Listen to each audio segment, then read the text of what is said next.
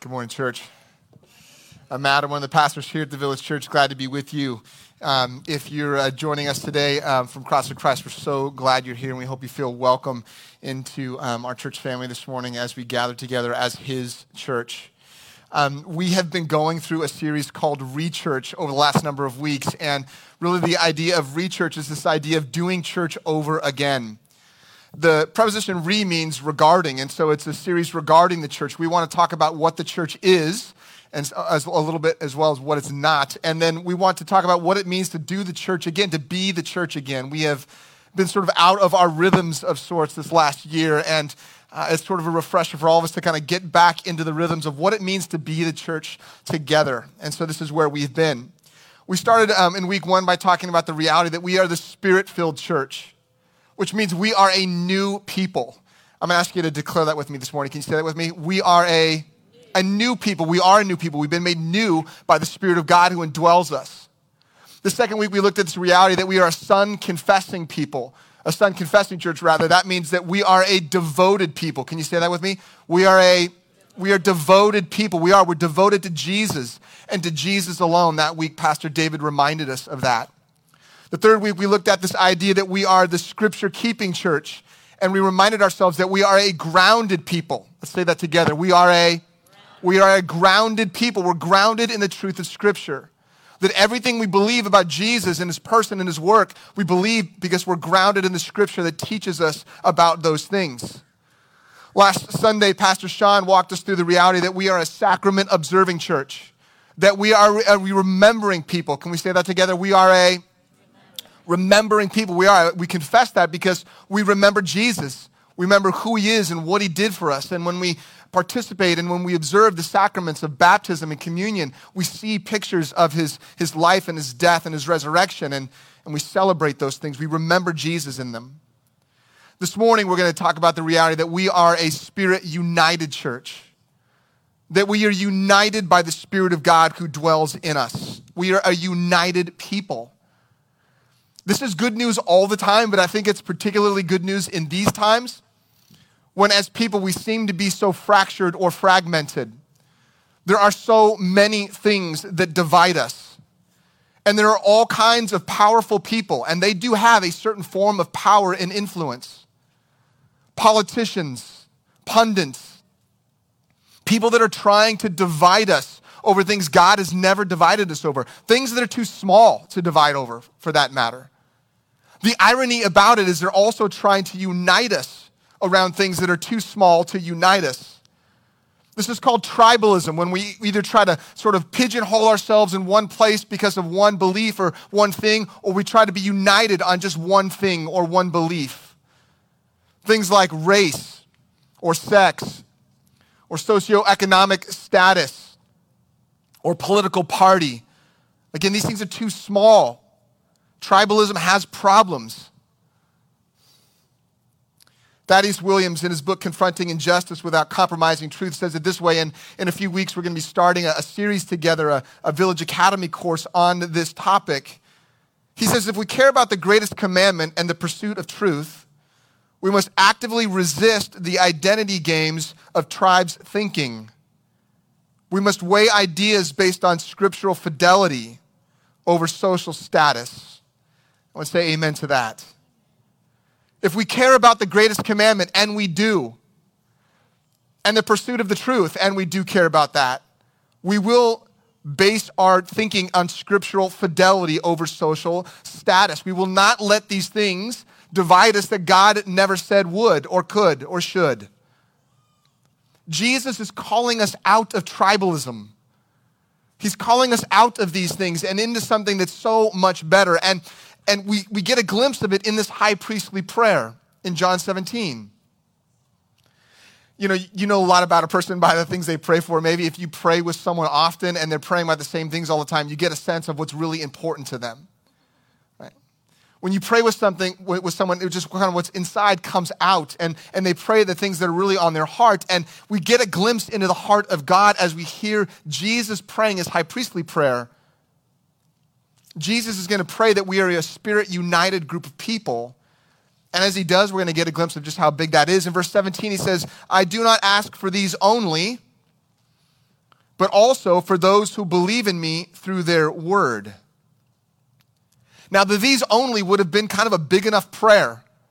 I think we typically have the impression of the disciples that they were all the same. Yes, they, they worshiped the same God. They were the same religiously, they were the same ethnically, but they were very different men. Peter and Andrew, they were religious, blue collar, sort of small business owners. I think we can ascertain this from, from scripture and from church history. Their friends James and John, the sons of Zebedee. Zebedee was a, a wealthy name in that time. They were most likely, you know, buddies with, with Peter and Andrew, but maybe more white collarish, maybe more upper middle class. Their parents probably very to do. Those friends different from each other. Philip, a Jew who we only know based on his Greek name. We don't know what that tells us, but Nathaniel, the guy who said, Could anything good come out of Nazareth? One of the disciples that was still wrestling with some kind of prejudice toward the people that lived in Nazareth, they were looked down on. Matthew or Levi, the, the tax collector, the in our, I guess, day, the corrupt IRS agent, right, that was defrauding God's people for his own gain. Someone they would have all hated. He was, a, he was the worst among them in his former life. Thomas, a religious man, but kind of a doubter. James the Lesser, we don't know much about him. He's kind of like Switzerland. Huh? He's here or there, right? We don't, we don't really know what's going on with James the Lesser. Not much about him. Simon the Zealot, though, it describes him a religious zealot, a political religious zealot. Really, think Antifa or think like the, some, some right wing group. Think one of those groups, a violent, religious, political zealot. Judas, the son of Jude, a guy who constantly, as we see, has a, has a, a vision for the world, maybe more of a globalist. And of course, you have to throw in a traitor among them, right? To just round things out. Look, these guys were different from one another, but Jesus united them together. But then Jesus prays those who will believe through their words. And here we get the distinction between the Jewish people, who they were, and the Gentile world everyone else. That the entire world one day would know of the things of Jesus through their words, and then through their words, and then through their words, and then so on and so on. Jesus is talking about a kind of unity among a, a kind of diversity that no one had ever known or has been known apart from Jesus. The question is how? How does Jesus unite all kinds of different people? I think we get a glimpse in verses 21 to 23. Look at 21. It says, That they all may be one, just as you, Father, are in me, and I in you, that they also may be in us, so that the world may believe that you sent me. Look at verse 22 and 23. The glory that you have given me, I have given to them, that they may be one, even as we are one. I in them, you in me, that they may become perfectly one so that the world may know that you sent me and love them even as you have loved me. Jesus unites all kinds of different people through faith in himself and through the presence of his indwelling Holy Spirit. That he gives us the Spirit to indwell us, to bear witness between our hearts and one another's, that we are united together with Christ. Theologians call this doctrine union with Christ. And the doctrine of union with Christ is so large because it literally encompasses so many different kinds of relationship that we have to Christ and to his people. In short, it says that everything that is Christ's is ours because we're now united together with him. And from eternity past, as we've been united together with him in his life and his death and his resurrection so much so that we think we sing songs that, that tell us about the imputed righteousness of Christ to us, that, that Jesus' life is actually ours because we're united together with him. That as the Father sees our life, he sees, he sees Jesus. We get his record when we place our faith and our hope and our trust in him. This is just one of the things that it means to be united together with Christ. Everything that's his is ours. But it also means that we're united together with one another because we're all in Christ, part of his body, his family, his church. Our faith in Jesus is the indwelling and his indwelling presence of his spirit, again, bearing witness to our hearts that we are his And although as Christians we see Jesus uniting all of humanity, we are united by something that's beyond humanity. And we're united by the Spirit of God. And that's and people from other places in, in that region of the world that have different color skin than I do and they speak a different first language than I do. To be honest, they eat better food than I do most of the time. That food is so good. uh, I tried to cook some coming home. I think I did a pretty good job. Um, they're different than us in so many ways, but that's why we can be united the second the plane wheels hit the ground. Like we come off the plane and we meet them and we instantly know why we're together.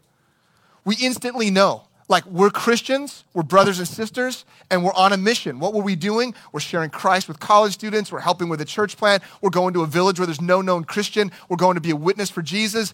But we're on the same page immediately. No background, no history, no personality inventory, right? None of that. I know nothing. I know you're a Christian. You profess faith in the true gospel of Jesus Christ. We're united together by His Spirit, and we're on a mission together. So Jesus prayed for us to be a united group of people. The question is why? Because Jesus knew that in 2021 it'd be a very politically correct and great thing to, to have on his, his resume. No, these people just pirated from Jesus. There's two main reasons I think Jesus reveals to us in his prayer. The first is that unity images God well. That's why.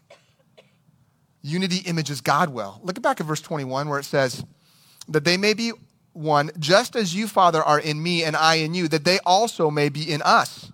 Look at verse 22. The glory that you have given me, I have given to them, that they may be one even as we are one. I and them, you and me, that they may become perfectly one. God wants to show something of himself to the world. That's why Jesus says, The glory that you've given to me, I've given to them.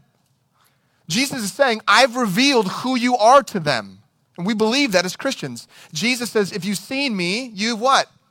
You've seen the Father. Jesus revealed who the Father was to us. And now, as we go out, we're, we're supposed to reveal something of who God is to the rest of the world now that we are in Christ. And part of the way that we do that is, is by the unity that we have among one another even though we are united together as Christians, we don't disappear. Our personalities don't disappear. Our backgrounds don't disappear. Like we are different people, but we're united together in Christ. God is one in nature, in essence, in substance, in purpose. But he has unique personality Father, Son, and Holy Spirit. Unique personhood. Unity images something of God to the world. Village Church, this is why we say we want to, we want to grow and multiply disciples who are delighting in Jesus, declaring the good news about Jesus, and we use another word, displaying the life of Jesus. And we use the display word not just because it starts with D, okay? It's because this is the reality. We want to show something to the world of who God is, and unity really helps. And disunity does not, because God is unified in himself. There's a second reason, and it's this that unity evangelizes well. Unity doesn't just image God well, and it does. It evangelizes well. Did you catch that in the end of 21 where it says, So that the world may believe that you have sent me? Or the end of 23 where it says, So that the world may know that you have sent me and loved them even as you have loved me. Jesus wants all kinds of people from all kinds of cultural backgrounds and places in the world to know the love of God that can only be found through Him. This is the reason.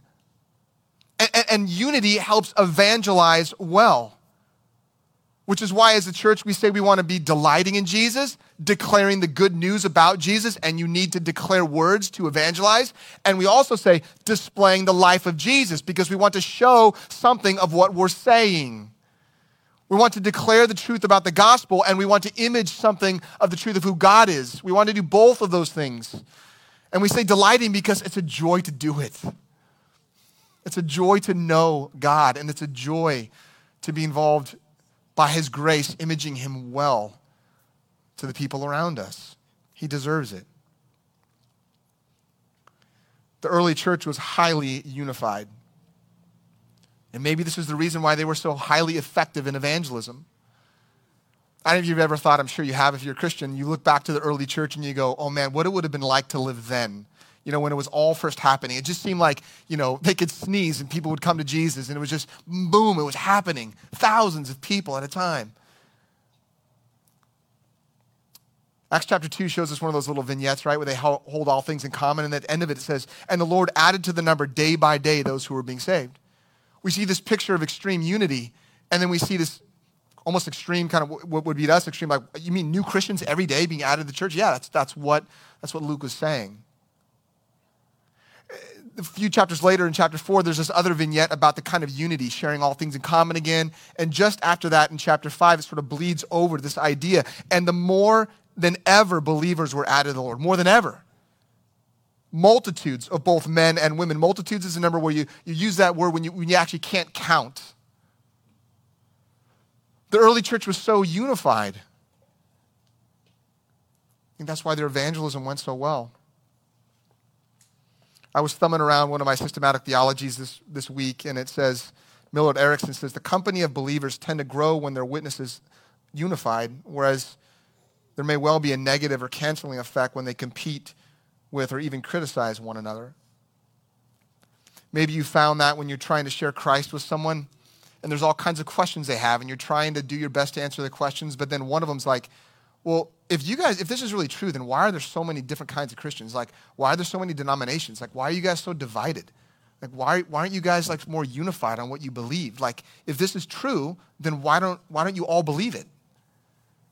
And then maybe you have an opportunity to explain, like, no, actually, there are things that all Christians believe if they're Christians, right? There's an orthodox Christian belief set of system of belief, right? Of course.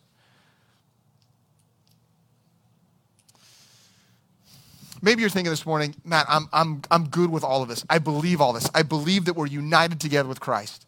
I believe that the, the things that the world is trying to, divide us over are too small. I believe that the, the things the world's trying to unite us over are too small. I believe that only Jesus can unite all these kinds of people, you know, in a way that's, that's substantial. I believe that. I'm, I'm, I'm in. But how is that going to happen? How, how are we going to get to that kind of unity? I was reading D.A. Carson's commentary on, the book of John this week, and, and he sums it up well. He says this It's not achieved by hunting enthusiastically for the lowest common theological denominator. I just want to pause and emphasize that. That's not what unity means. It, it doesn't mean hunting for the lowest theological common denominator. We're, we're not about that. But by common adherence to the apostolic gospel, the, the, the, gospel of the apostles, that the one that they preach, can someone say amen to that? Amen to that. That's what we believe. By love that is joyfully self sacrificing, love your neighbors yourself. By undaunted commitment to the shared goals of the mission with which Jesus' followers have been charged. And lastly, by self conscious dependence on God Himself for life and fruitfulness. Carson points out four things gospel, love, mission, and dependence. How do we get to this form of unity? One, we stay centered on the gospel, like the biblical apostolic gospel of Jesus Christ. There is no such thing as a prosperity gospel or a social gospel or anything else attached to the gospel. There's no such thing as that. There's just the gospel. We stay focused on the gospel. But as we do, we love our neighbor as ourself. As we stay focused on the gospel, we love our neighbor as ourselves, every neighbor, with every color skin, that speaks every color language, that's from every socioeconomic status, every one of our neighbors as ourselves. And we stay focused on the mission that Jesus was on himself. As the Father has sent me, so I send you. Jesus refers to this in his prayer that as he's been sent, that, that the world may know that you sent me and loved them as you loved me. We stay focused on the mission of Jesus. And we're completely dependent on Him to carry it out. We realize our world is too fragmented and we are too frail. And there are too many distractions. And we need dependence on Jesus to stay focused on Him while we love our neighbor as ourselves, while we stay focused on His mission. We, complete dependence on Him to accomplish this, to, to, to bring other people to Him, and to bring us closer to Himself. Many people, one mission, right? Many different kinds of people. There's just one mission. That's why what we're all united around is, is the mission of Jesus to make disciples. You know the mission. All authority has been given to me in heaven and on earth. So go, therefore, and make disciples of all the nations. And I know that's easy listening for us, but that would have been radical for a Jewish audience. All the nations, all those people that are radically different from us, all of those people that have so much different social and former religious practices, and uh, they, they, they do weird and strange things. All of those people, yeah. We know the mission, right? All authority has been given to me. We know it. We know the mission. You shall receive power when the Holy Spirit comes upon you because now you're united together with Christ. And you shall be my witnesses. You shall display something of me to the world as you proclaim the gospel to the world in Jerusalem and all of Judea and Samaria and to the ends of the earth. Village Church, this is why our core focus or our mission statement is this that the Village Church exists to glorify God. We think this glorifies God. Building and multiplying disciples who are delighting in Jesus and declaring the good news about Jesus and displaying the life of Jesus because we believe every village needs Jesus. Every person in every village needs Jesus.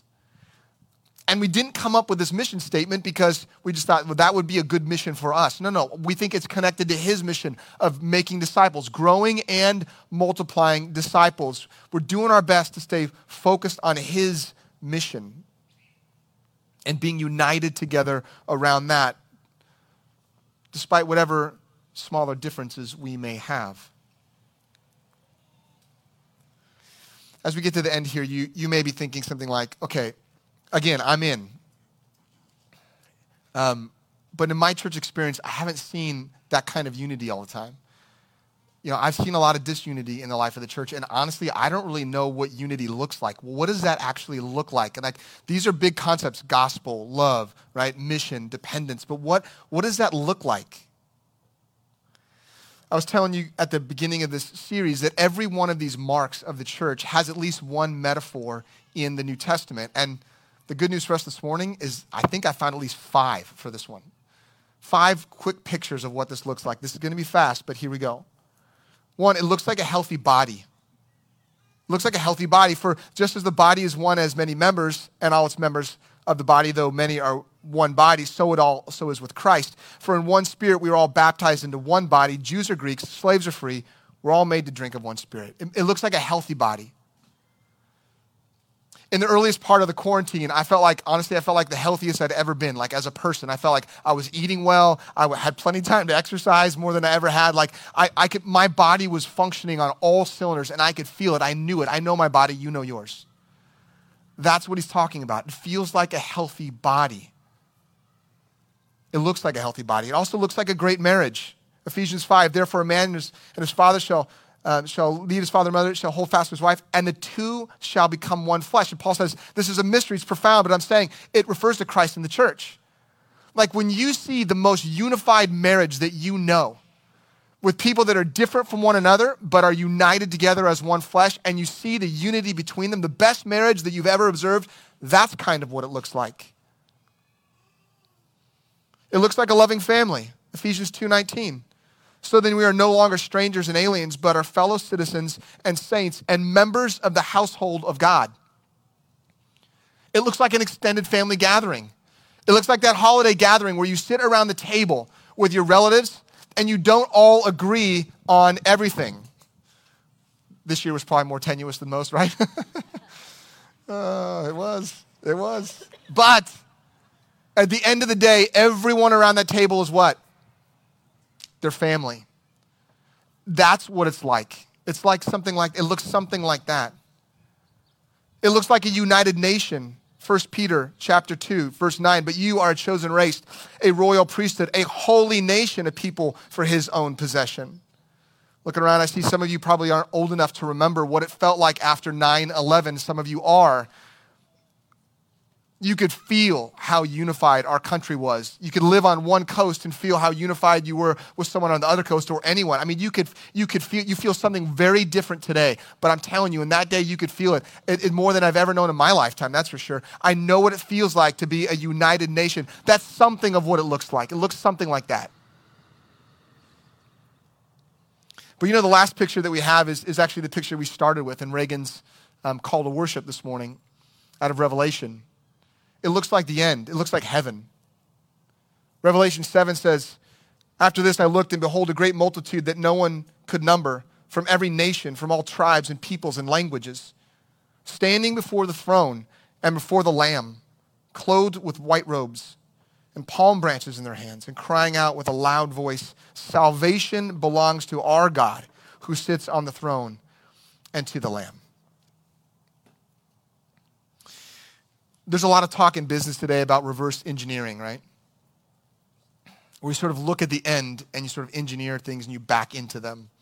You engineer your, your, your, your week, your month, your year, you know, according to what you want the end to be. And to be clear, we don't engineer anything. okay? God does that. He's already engineered it.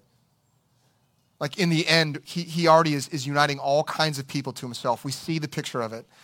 And I think the idea is that we live our lives now in light of that end. We live our lives now to that end. We, we live our lives with that kind of unity, pursuing that kind of unity between now and then. We, we live our lives toward what, what God's already engineered in the end. That picture of the end is the way we live our lives in the present. A few pictures I hope are helpful just from the New Testament there. I want to end with just um, our good news for this morning. And if you're new with us at the Village Church, we, we always offer this good news statement every Sunday, which is essentially trying to, to take a, a piece of the truth of the gospel of Jesus Christ, the reality of the passage of Scripture that we're in, and, and some of the circumstances in our lives, and just build bridges between those things. I think the good news for this morning is something like this that Jesus lived, died, and rose to unite us all to himself and to one another. To do that by faith. And I hope that's really good news for you this morning that you can be united together with Jesus Christ by faith in Him and united together with one another, despite the things the world should say might divide you. Would you pray with me?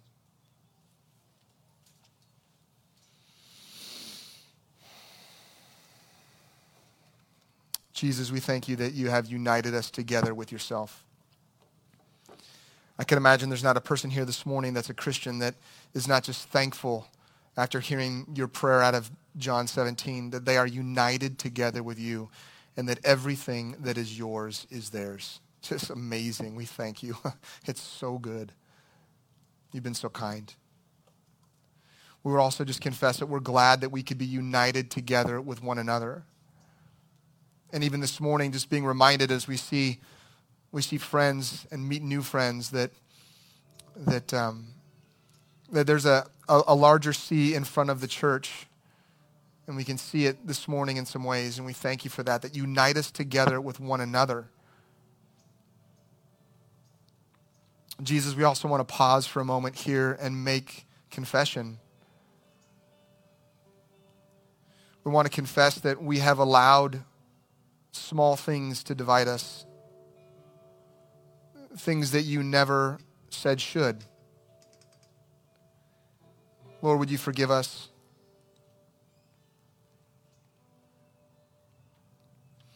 In great ways, or maybe small ones that have added up, we've separated ourselves from people that are indwelt by the Spirit of God. Lord, would you forgive us? Lord, would you help us to focus on the truth of your gospel? on what it would be to love our neighbor as ourselves, to make disciples, and declare our complete dependence on you. And in this moment, we do. And we do it in your name, and we do it for your sake, Jesus. Amen.